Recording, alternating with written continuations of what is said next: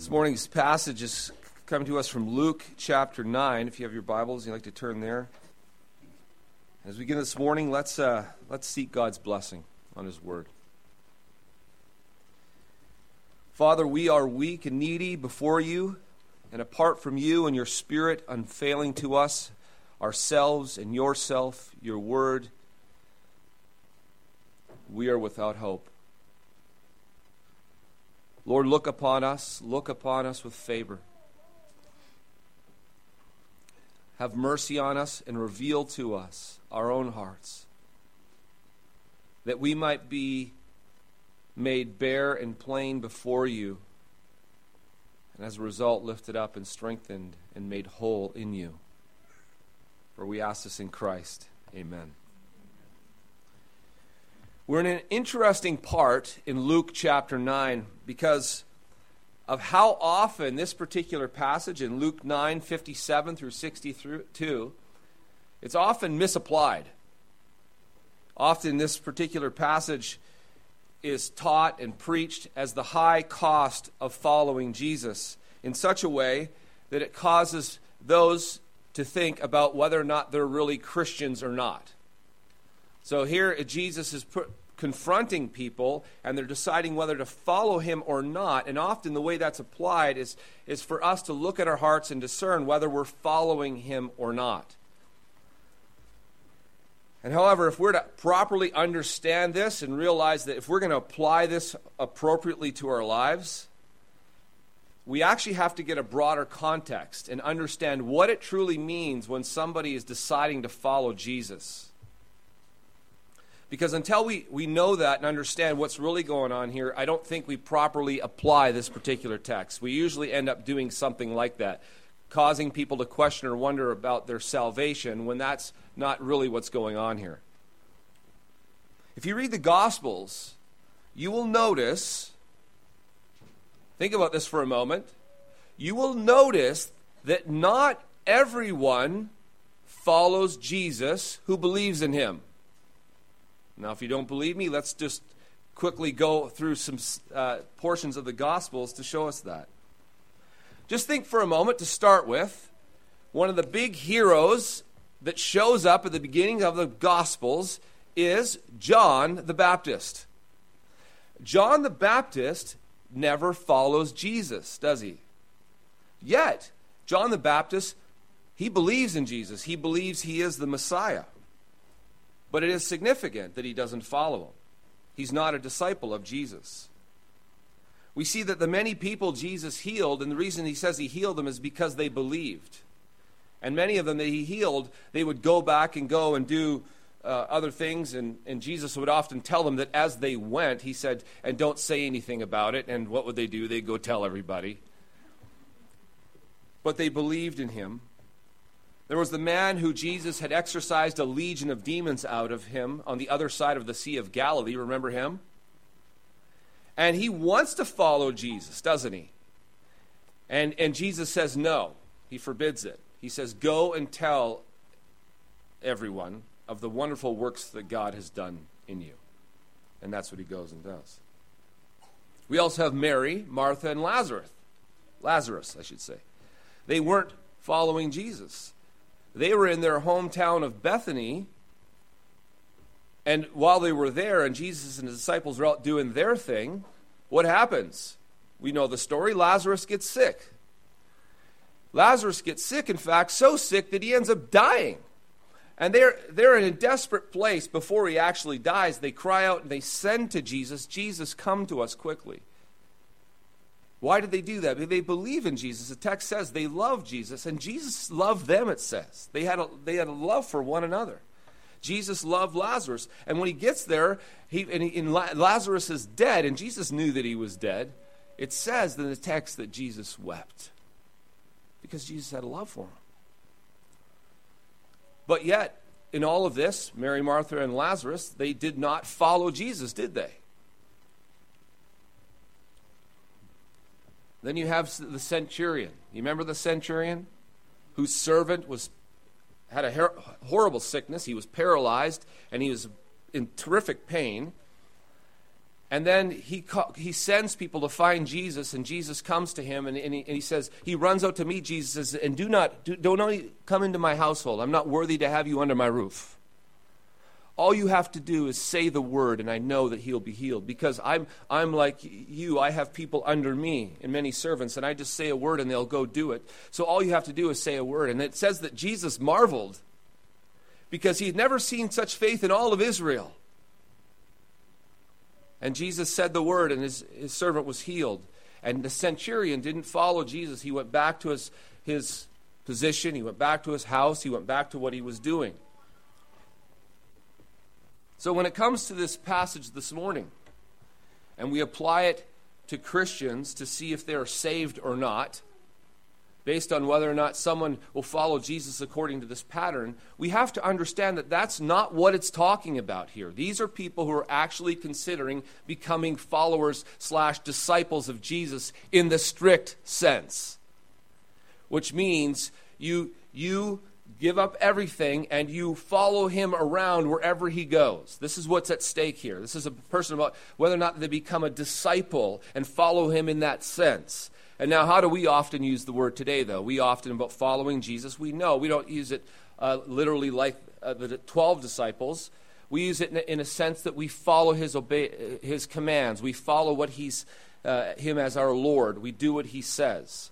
And that's an appropriate way to use it. We talk about being a disciple of Christ because we learn under him by the Spirit through his word. But we, we're not literally like the 12 walking around with Jesus. We're literally walking around with Jesus by the Spirit as He dwells in us. It's, it's different. But so it's not a one for one here when we apply it. However, there are some really good principles here that we actually should apply and we can apply to our lives as we look at the hearts and the motives that Jesus exposes in these three people. As we look at the hearts and the motives, we can look at our own hearts and motives, and it shows to us things that are actually very common to all men everywhere. We often are just like these people. And the first thing that we noticed we have in this text, it starts in verse 57 through 58. It reads As they were going along the road, someone said to him, I will follow you wherever you go. And Jesus said to him, Foxes have holes, and birds of the air have nests but the Son of Man has nowhere to lay his head.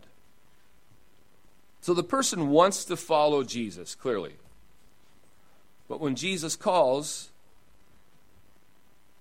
Jesus also knows that he doesn't fully understand the full commitment necessary. Or at least he wants him to understand it. Because Jesus, I think, as, as we know, he can see right through him. And he knows probably in this particular case, it's probably what he see, sees. And, and the reason he says what he does is because he exposes motives. And he probably hits the guy right where he needs to be hit and exposes something in him. And he tells him that it's following me, just so you know, is worse than being a fox or a bird. At least a fox has a den and a bird has a nest.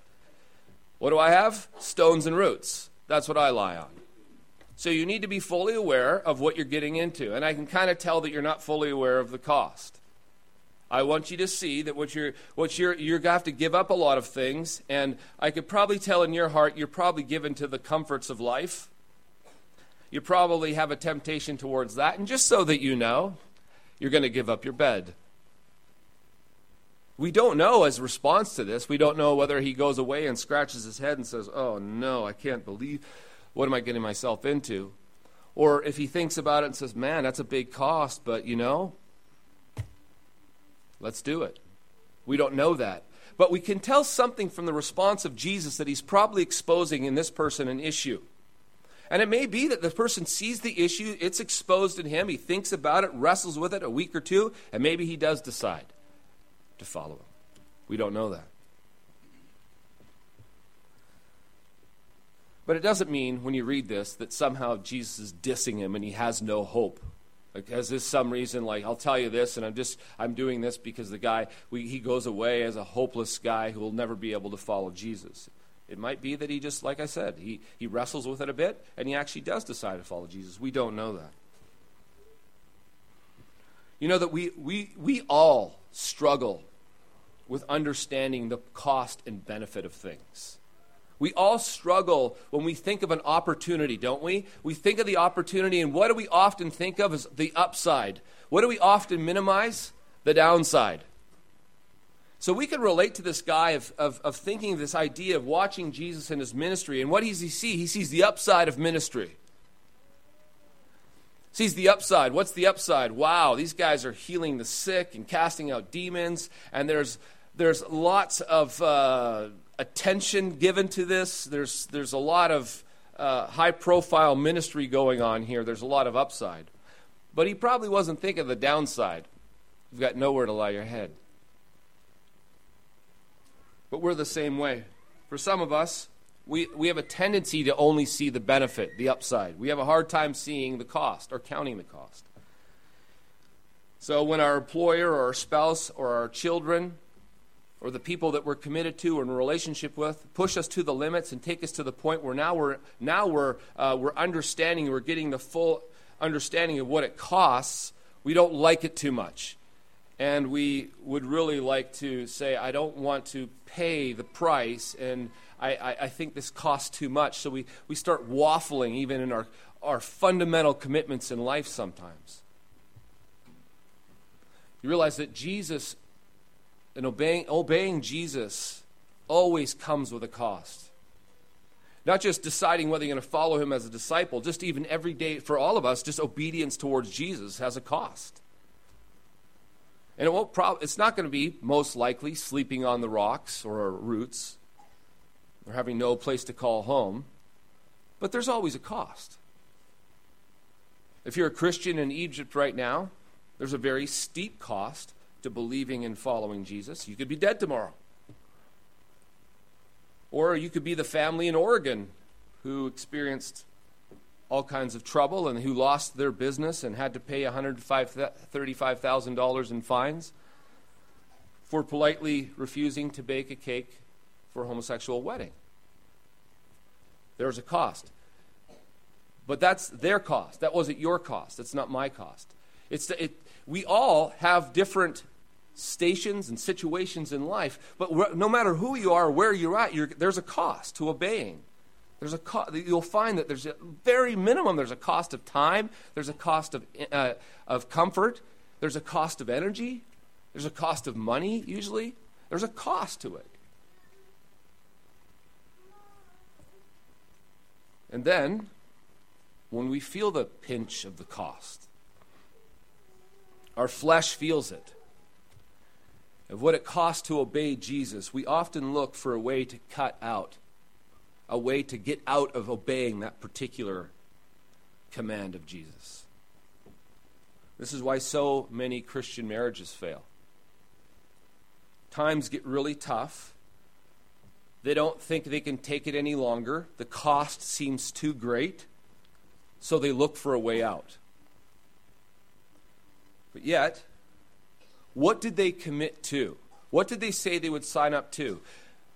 They said, when they were standing there before the minister and saying their vows, this is what they said. If I could find what it says.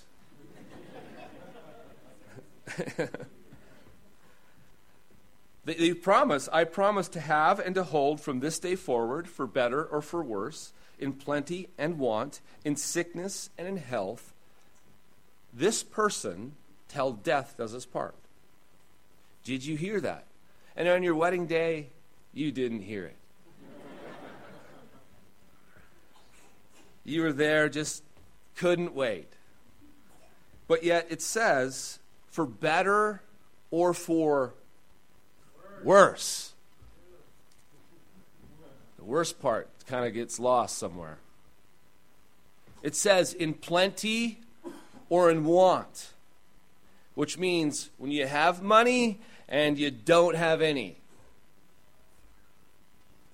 in sickness and in health.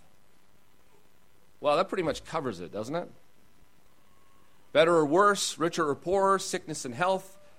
And guess what? Till death does us part. Who's willing to sign up? I am. And then you sign up, and then you realize what you've gotten yourself into. And then many marriages, why are they failing? Didn't they know what they were saying? It's because this is what we, we, don't even, we get into commitments. We say, I'll do this. We're just like this person here at the, uh, this guy here who's wanting to follow Jesus, but Jesus helps them to understand what it's going to cost him. And the Bible has been, it's very forthright, isn't it, in terms of what it costs us often. It's not like it's trying to hide us. Jesus, if you want to know one thing about Jesus, he's never trying to make the pot really sweet and downplay the cost or the expense or what, what, what might happen to you and, you know, really really showing you the benefits of it and kind of hiding with the unhand. It's like, this is going to be great. He, he was no salesman, I tell you that much.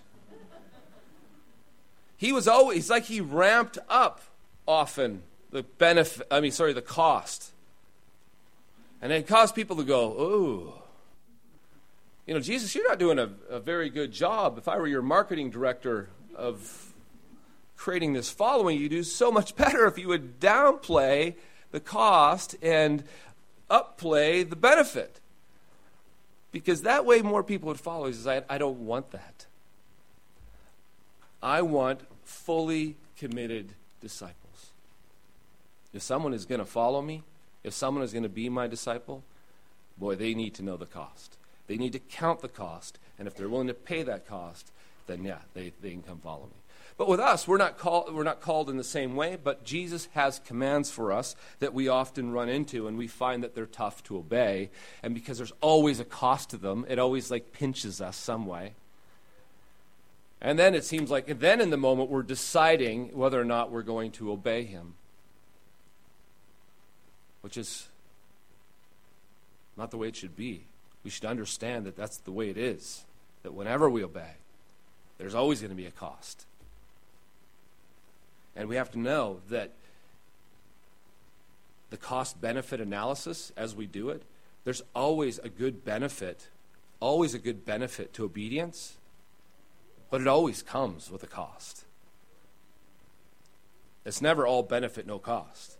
And so if you find in your life tension, you find in your life a very difficult time sometimes obeying, I guarantee it's usually because you're having a cost benefit analysis and you don't like the cost. But you probably also aren't understanding the benefit as well.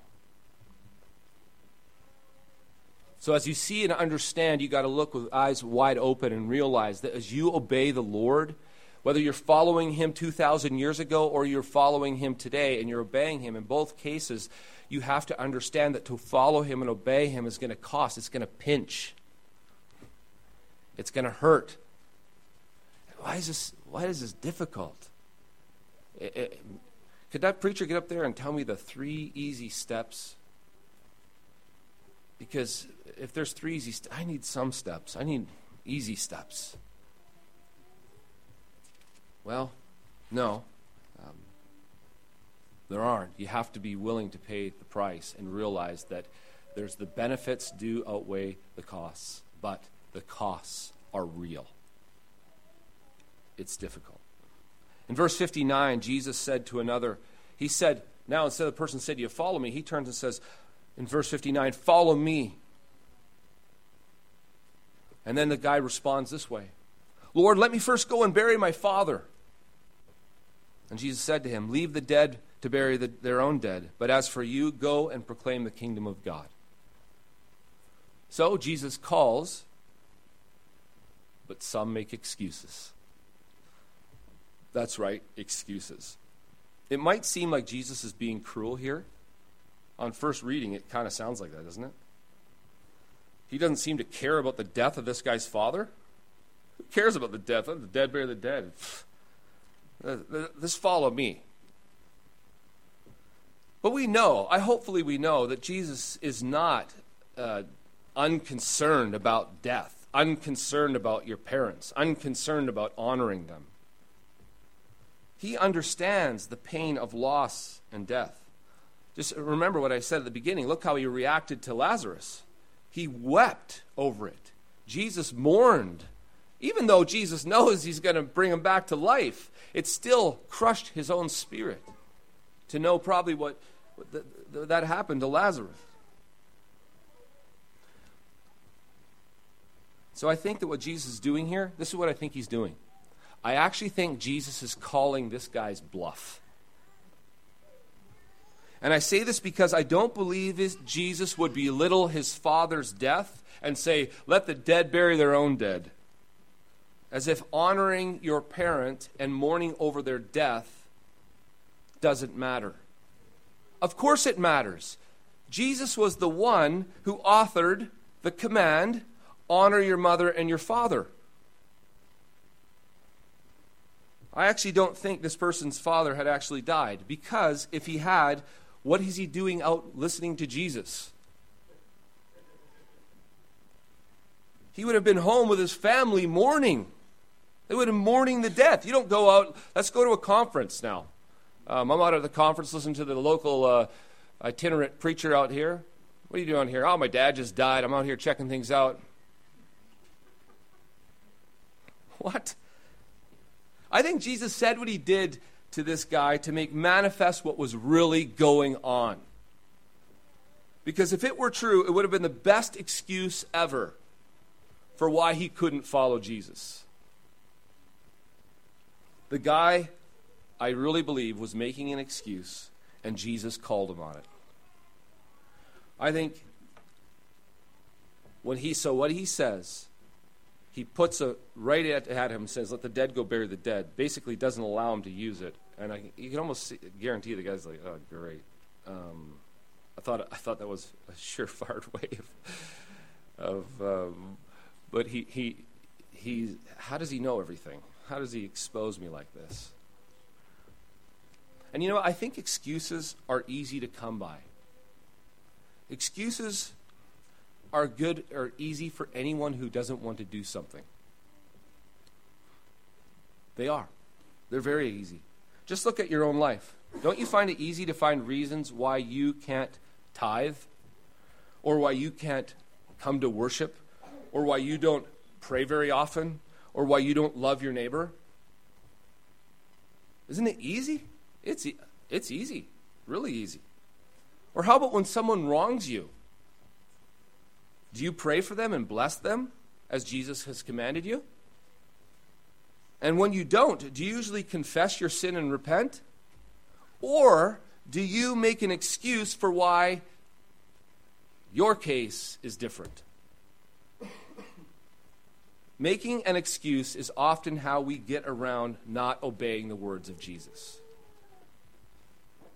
we make some kind of excuse that absolutely convinces us that we can't possibly obey Jesus' command at this moment. There's just no way. And he'd understand. Jesus understands. I would help my wife with the kids tonight, but I worked hard today. And there's a show on tonight that's only on once a week, and I, you know, I'm not missing it tonight. It's only once a week. I mean, Uh, and besides, I, I, I, do, I do so much all the time anyway. But then it's like in your ear, love your wife. Yeah, I do love her. I love her a lot more than she probably deserves. You're right. Love your wife.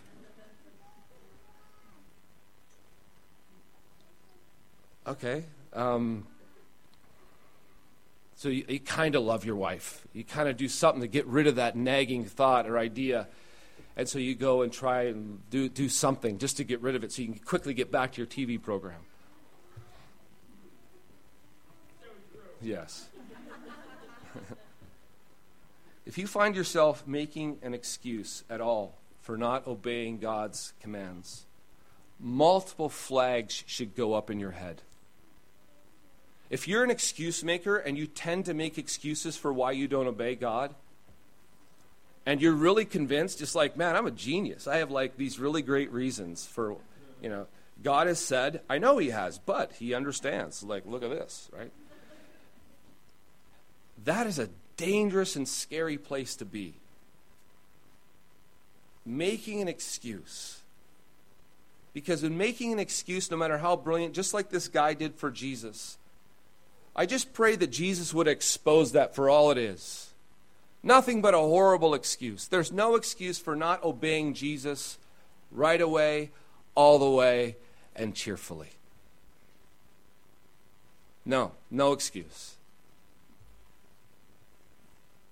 The only thing that we should say, if, if that's our tendency, is, You're right. Oh God, I am the worst excuse maker ever. That's what I do. Being able to see that is a grace and a gift and a blessing from, the, from God Himself. Because if you're a person who's constantly really good at convincing yourself why you don't do certain things that God has commanded, that is a horrible place to be. But if you're the place where, yeah, you try excuses, but then you realize, oh, God, yeah, that's nothing more than a horrible excuse. That's a great place to be. Confessing your excuses, you get it. Believing your excuses, you don't get it. You're blinded by your own false reasoning. But we're good at it, aren't we? we are good at it because it came right from our Father who did it from the very beginning. Remember Adam in the garden?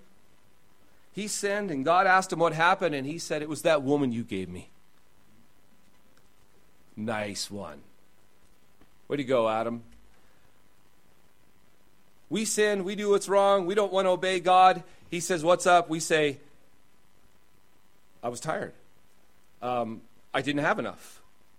Uh, I. Uh, that woman you gave me, I mean, she's hard to love. Whatever it is, we make excuses, don't we? But excuses are deadly. They're deadly poisons because they prevent us to doing what God has called us to do. We, ne- we need to understand that there's never an excuse for why we can't obey Jesus' commands. So if you're an excuse maker, you know what you need to do? Repent and confess those lousy excuses to God and call them what they are lousy and stupid. Oh Lord, have mercy on me. And that I would, by faith, this is the only thing, when obeying, obeying God, always you have to do it by faith, believing in the promise. So you do it, and you do it believing that God will provide. Because here's the other thing if we don't repent of this, if we go on making excuses and we don't obey, God will discipline us. And when He does, it hurts. It's way worse to go on doing that than it is to obey Him. And you will find that out. If you don't believe me, just do it, and you will see that when you come under the discipline of the Lord, it's not good. It's really not good. Lastly, you know, Jesus deals with a guy in verse 61 who says, Lord, I will follow you, but let me first go and bid them farewell to those at my home. And Jesus said to him, No one who puts his hand to the plow and looks back is fit for the kingdom of God. We learn here that some, like this guy, have a divided heart. And Jesus exposes it. This guy wasn't making an excuse. This guy wasn't, it wasn't like he didn't count the cost. This guy exposes the reality that he has a divided heart. And he told, he told Jesus clearly what he wanted to go do. Let me go to my house and, and say farewell to all my family and friends. And Jesus' Jesus's response to him reveals that this was indeed the problem. This fact that he had a divided heart was the problem, and you can tell by what he says. He answers him and says, that no one, having put his hand to the plow, looks back. In the sense of looking back, you start work, working and you look back and you start kind of wanting what was back at home. You're out working, you know, thinking you're, you're divided. You're out wanting to work in the field, but you kind of you're you're looking back, kind of longing for home. And so you have dual wants. He probably he probably wanted to go back home, this fella mingle with his family and friends, tell them what he was thinking of doing, and then really decide if whether he wanted to do it or not. Is this really what I want to do? Follow Jesus Let me go home. Let me go back to my family and uh, say farewell to them all. And Jesus could tell, like again, the master surgeon, the one who has eyes to see, the God in the flesh, looks at this man and he can discern his heart and he knows that he's a divided heart. He has nothing against farewells. He has nothing against saying goodbye. He has nothing against family at all. But he understands what the issue of this man is, and the issue of this man is a divided heart.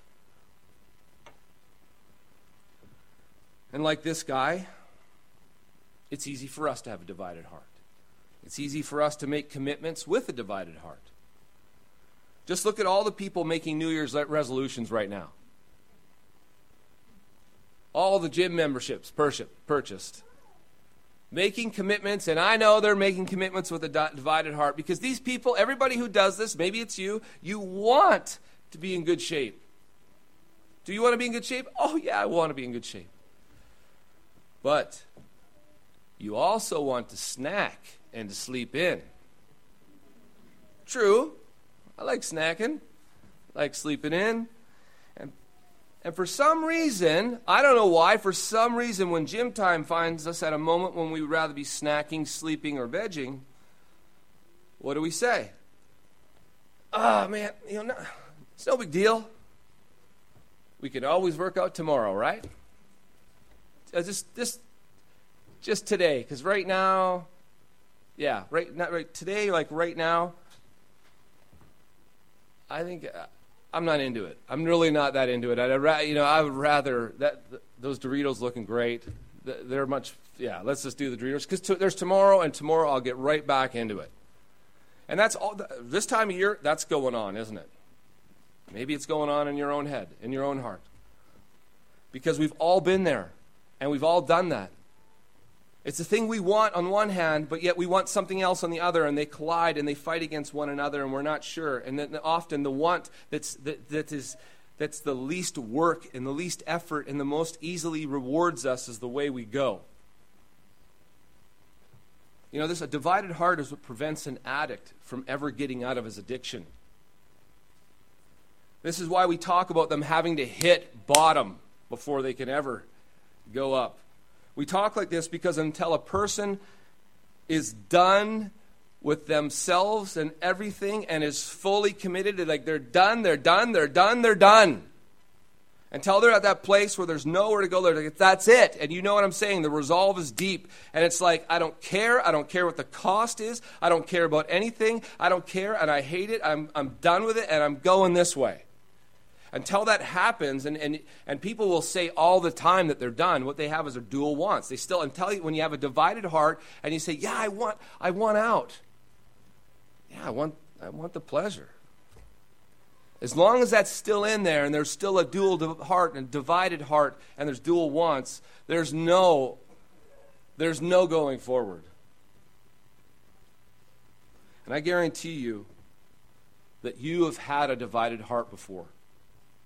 Just think of the time that you committed to something but weren't really committed. But you said you would because it sounded good, like the gym membership. But once you realize hard work is required, you think, well, I'm not that committed. I thought it was going to be a lot easier than this. I had no idea this was going to be involved. If I would have known it was going to be this hard, I would, I would never have done it in the first place. Have you ever said that? Ever been there? Yeah. Yeah. Yeah. Could all raise our hands and say, "Oh yeah." So for us when it comes to obeying the commands of Jesus, we have to ask ourselves, am I going to obey him no matter what the cost? Or am I going to, to obey him depending on the cost? This is what happens whenever we are in a tight financial situation and we want to tithe, but we also want cable.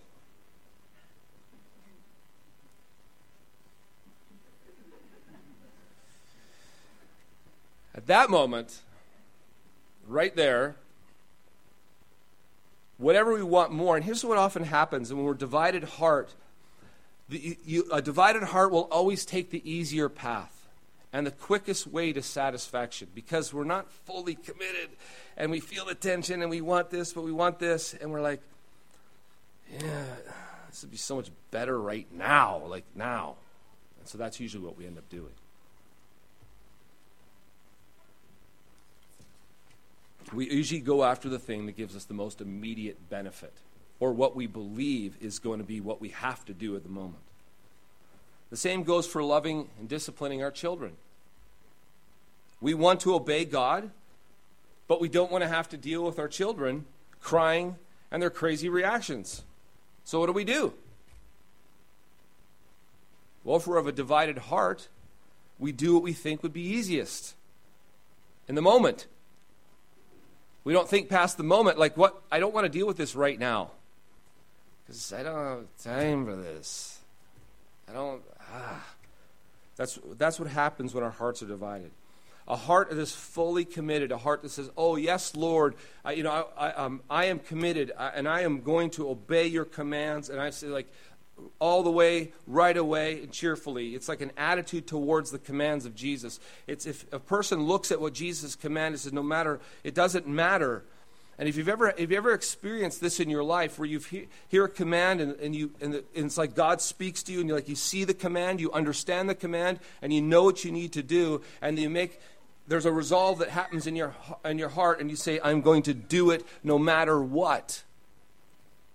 no matter what it costs. And I'm scared and I have to do it by faith. I have to believe that He is with me and that He will help me and that He will work it out and that I'm going to do it anyway. If you've ever been there, then at that moment you know what it's like to turn your heart from being divided to be, being wholeheartedly committed. And when you're wholeheartedly committed and you look at the command of Jesus, I am going to do it no matter what. And that's the attitude of your heart. You have an undivided heart and you obey the command of Jesus. But as soon as you're, you're tossing up options and thinking about whether or not this way or that way, or, you know, maybe I should, maybe it's always good to check out your options, isn't it? You're of a divided heart and you're in trouble. You know, all three of these situations, they should expose in us really what goes on in our hearts so often. We find it easy, we should at times find it easy to relate to because we often find that either obedience costs us too much, or that we have really good excuses for not doing it, or that we have a divided heart towards it. All three of these guys really do reflect a lot of what's really common to our own hearts. And if God is gracious to us, and I pray that He is, He would expose this in our own hearts. That you sitting here this morning, you would see. You would see that your heart is often divided. You would see that you make a lot of excuses. And you would see that you do not count the cost properly. You would see that because that's the greatest gift ever, is seeing that. Is seeing who you are before God and seeing yourself as one who's like that. Because at that moment, when you see that, what, you, what do you do when you're exposed to who you are, what the reality is of yourself? You usually, normally, what happens when someone sees themselves in light of God, they confess their sins and they fall before Him and they repent and they find God healing them and restoring their hearts. The very first thing you can ever do for a heart that makes excuses, a heart that's divided, a heart that doesn't count the cost, is to see it. To see it to see how awful it is and to, and to hate it and not like it and to see this morning, see it in your own heart because that's the best thing is to see it in your own heart. It's, it's, it's, so, it's so much better than being able to sit here and say, oh, it'd sure be good if John was here listening to the sermon. He needs this. No, you need it. You need to see in your own heart that this is a propensity and a temptation toward you, and you have to see it for its ugliness, and it's got to be ugly to you, and you've got to see it, it's got to be exposed to you. So when you do it, again, you fall before God, and you confess it, and you repent of it, and you find mercy and grace to help you in your time of need, and God changes your heart. That's the only solution. Jesus is constantly trying to get people to come to the end of themselves so they could find him. But man is constantly trying to puff himself up, make excuses, talk a big talk, put on a big show. That's what we're tempted to do. So may God be gracious to us all this morning so that we see our own hearts and can relate to what's going on here.